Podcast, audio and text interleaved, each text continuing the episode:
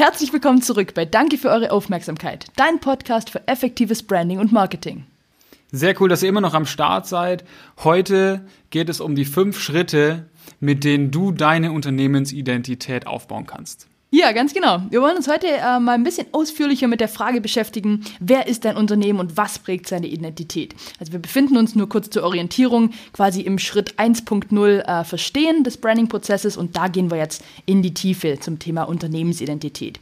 Und ja, es ist ja im Grunde so, wenn du ein neues Business an den Start bringst oder ein neues Produkt rausbringst oder irgendeine Location eröffnest, dann ist es ja nicht irgendein neues Produkt oder irgendeine neue Location.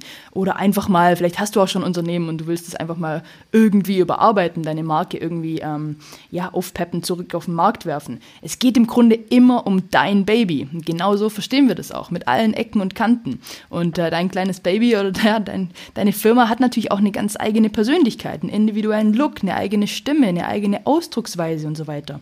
Und wir, wenn wir so an so ein äh, Projekt rangehen, nehmen uns auch wirklich immer ausführlich die Zeit, dein Unternehmen, deine Marke wirklich von der Pike auf kennenzulernen und sie wirklich zu verstehen. Und genau das äh, solltest du definitiv auch tun mit deinem, mit deinem Team oder auch gerne alleine mit Hilfe unserer, unserer Checklisten und so weiter, wenn du ernsthaft vorhast, dich wirklich intensiver mit deinem äh, Branding auseinanderzusetzen. Weil nur so äh, schaffst du einfach die perfekte ja, Voraussetzung für alles weitere. Ja, und, und Differenzierung vor allem. Also, wenn man sich jetzt mal so am Markt umguckt, muss man sich eigentlich nur mal so, so verschiedene Marken angucken. Ja, Coca-Cola und Pepsi. Ich meine, die haben beide einfach nur eine braune Prickelbrause, eine braune Limonade gemacht, wo tatsächlich ja, Pepsi besser abschneidet im Geschmackstest als Coca-Cola. Da lässt sich jetzt drüber streiten. Aber worüber unterscheiden die beiden sich denn? Über den Geschmack offensichtlich nicht, aber ganz klar über ihre Marke. Ja, die unterscheiden sich über ihre Identität. Wen spricht denn Coca-Cola an? Wen spricht denn Pepsi an? Macht euch da mal Gedanken drüber. Oder schaut euch die Werbebotschaften von Rewe und Edeka an oder von Penny und Lidl. Also komplett eigentlich machen die genau dasselbe, aber sind komplett unterschiedlich in ihrer Art und Weise, wie sie kommunizieren. Edeka hat jetzt ja gerade hm. diesen neuen Hip-Hop-Spot rausgebracht, ähm, wo sie so die ganzen anderen Hip-Hop-Spots so ein bisschen über den Tisch ziehen. Und genau das zahlt auch auf deren Marke ein, weil sie sich so ein bisschen rausstellen als derjenige, der es schon längst begriffen hat. Ja, Voll, auch, ja. auch mit ihrem, mit ihrem Claim, äh, wir lieben Lebensmittel, stellen sie sich deutlich vor all diesen anderen Discountern hin, die das ganze Thema Lebensmittel vielleicht Gut nicht so. Oder, genau. Genau, die, die behandeln das äh, ganz, ganz anders. Und so kannst du halt auch deine Zielgruppe ganz unterschiedlich ansprechen und ganz andere Emotionen wecken. Ja, voll. Denkt vielleicht auch nochmal an unseren strammen Gießkannenstrahl von letzter Woche. Genau drum oder von ein paar Wochen, keine Ahnung. Auf jeden Fall, da haben wir es mal davon gehabt. Du musst einfach ganz, ganz, ganz genau wissen, wen du ansprechen möchtest, mit wem es dein Unternehmen, deine Marke zu tun hat. Und dann sozusagen deine Botschaft in der Sprache deiner Zielgruppe formulieren und entsprechend dann auch kommunizieren. Ja, und vor allem auf Augenhöhe und was ganz wichtig ist, authentisch sein. Also du, du musst auch nahbar, offen, authentisch, sympathisch sein. Und so bekommt dann auch das, was du sagst, Gewicht bei deiner Zielgruppe, weil, das, weil die Leute das wirklich berührt. Ähm, aber ja, lass uns jetzt mal in diesen, in diesen kurzen Fragenkatalog reingehen. Ich habe am Anfang angeteasert, wir haben so fünf Kernbereiche mal mitgebracht, über die du jetzt vielleicht Ansätze finden kannst, wie du denn deine Unternehmensidentität findest. Und ich mache mal einen kurzen Abriss, wir gehen gleich im Detail noch drauf ein. Das erste ist so ein bisschen, hey, deine Vision, was treibt dich denn an? Was treibt dein Unternehmen an? Das zweite ist deine Historie. Wo kommst du denn her? Welche Traditionen hast du vielleicht? Welche Erfahrungen hast du schon gemacht? Punkt drei ist der Standort und die Herkunft. Woher kommst du? Wo, wo stammt dein Unternehmen denn her? Und welche Geschichte kann man damit vielleicht verbinden? Ganz wichtiger Punkt, Punkt vier Mitarbeiter und Partner. Ja, wo es wirklich darum geht, wer sind deine Mitarbeiter? Hast, du vielleicht einen ganz, ganz besonderen Spirit unter deinen Mitarbeitern? Also ist das was, womit du hausieren gehen kannst? Und Punkt 5, Unternehmenspersönlichkeit. Was sind denn die Charaktere oder die Persönlichkeit deines Unternehmens, mit denen du auch wieder kommunizieren kannst? Wer ist vielleicht ein Gesicht, wer ist vielleicht ein Charakter, dem du dem allen voranstellen kannst? Also das mal die fünf Punkte und ähm, Ja, voll. Also im Grunde, ähm, wir haben es ja letztes Mal auch schon so ein bisschen, ein bisschen angeteasert oder ja, drüber gesprochen, dass im Rahmen des Branding-Prozesses geht es ja im Grunde immer darum, dass wir auf der Suche sind nach deiner persönlichen Markengeschichte, wie, was die ist und wie du die erzählen kannst. Und diese fünf Faktoren, die der Jupp euch gerade aufgezählt hat, die helfen dir einfach dabei, deine Unternehmensidentität einfach mal sehr klar und präzise zu definieren und dann einfach auch ja als Vorlage zu nehmen für deine äh, konsistente Kommunikation. Und um jetzt einfach mal die, auf die fünf näher einzugehen, ich starte vielleicht einfach mal mit dem Thema Vision. Also hier geht's wirklich nochmal um dein Warum. Also komm einfach nochmal deinem Warum auf die Schliche. Warum, äh, was ist, was bewegt dich? Was, was ist das, was dich und all deine Mitarbeiter antreibt? Was ist deine, deine Vision? Oder wie es der Jupp auch letztes Mal so schön gesagt hat, was ist denn die Veränderung, die du äh, bewirken möchtest mit deiner Marke, mit deinem Unternehmen, mit deiner Dienstleistung? Für wen oder was möchtest du die Welt verändern? Verändern, die kleine Welt für irgendjemand. Irgendein Problem löst du für jemand. Irgendwie veränderst du für irgendjemand die Welt, auch wenn das immer so ein bisschen, keine Ahnung, nach Mondkalender sich anhört. Aber im Grunde äh, ist es halt genauso. Und ähm, vielleicht kannst du auch nochmal, wenn du dir da schwer tust, die Frage einfach so zu beantworten. Ganz so leicht ist es auch nicht immer.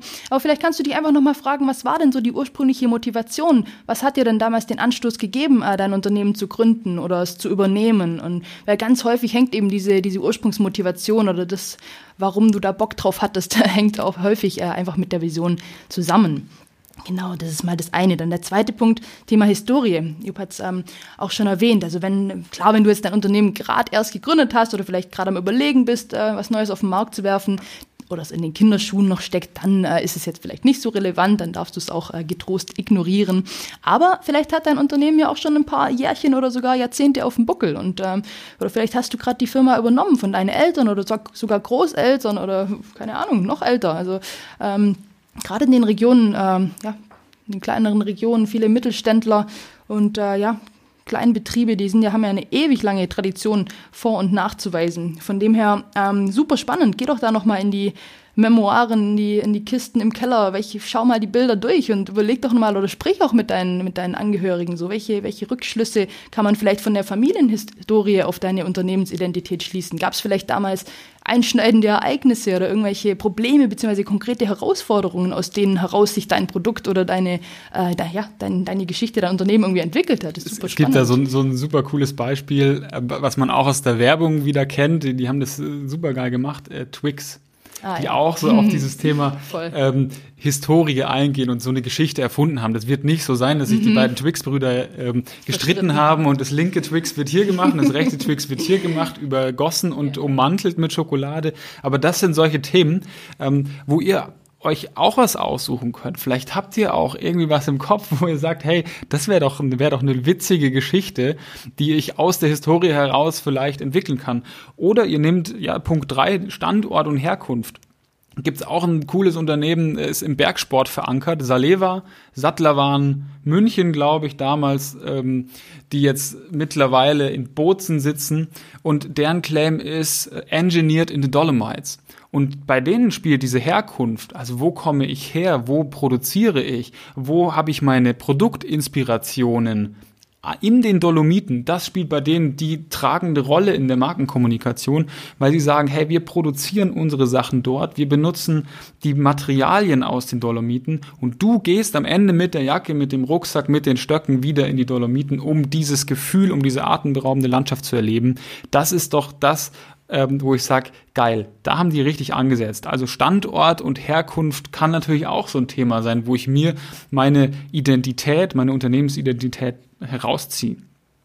Das Thema Mitarbeiter, ganz klar, ja, sei es jetzt ein Unternehmen, was eine super geilen Drive hat in, äh, mit seinen Mitarbeitern. Nimm doch diesen Drive mit rein. Amazon macht es beispielsweise gerade so. Die stellen ihre Mitarbeiter in ihren Kampagnen vor und zeigen, ähm, was sie tun für ihre Mitarbeiter. In dem Fall sind es, ähm, ich glaube, muslimische Mitarbeiter, die sagen, hey, ich bin hier gerade neu reingekommen ähm, und habe mich hochgearbeitet. Ich glaube, ein tauber Mitarbeiter ist mit dabei. Also was macht ähm, vielleicht deine Mitarbeiter besonders? Was ist das unternehmerische Tun, was dich besonders macht?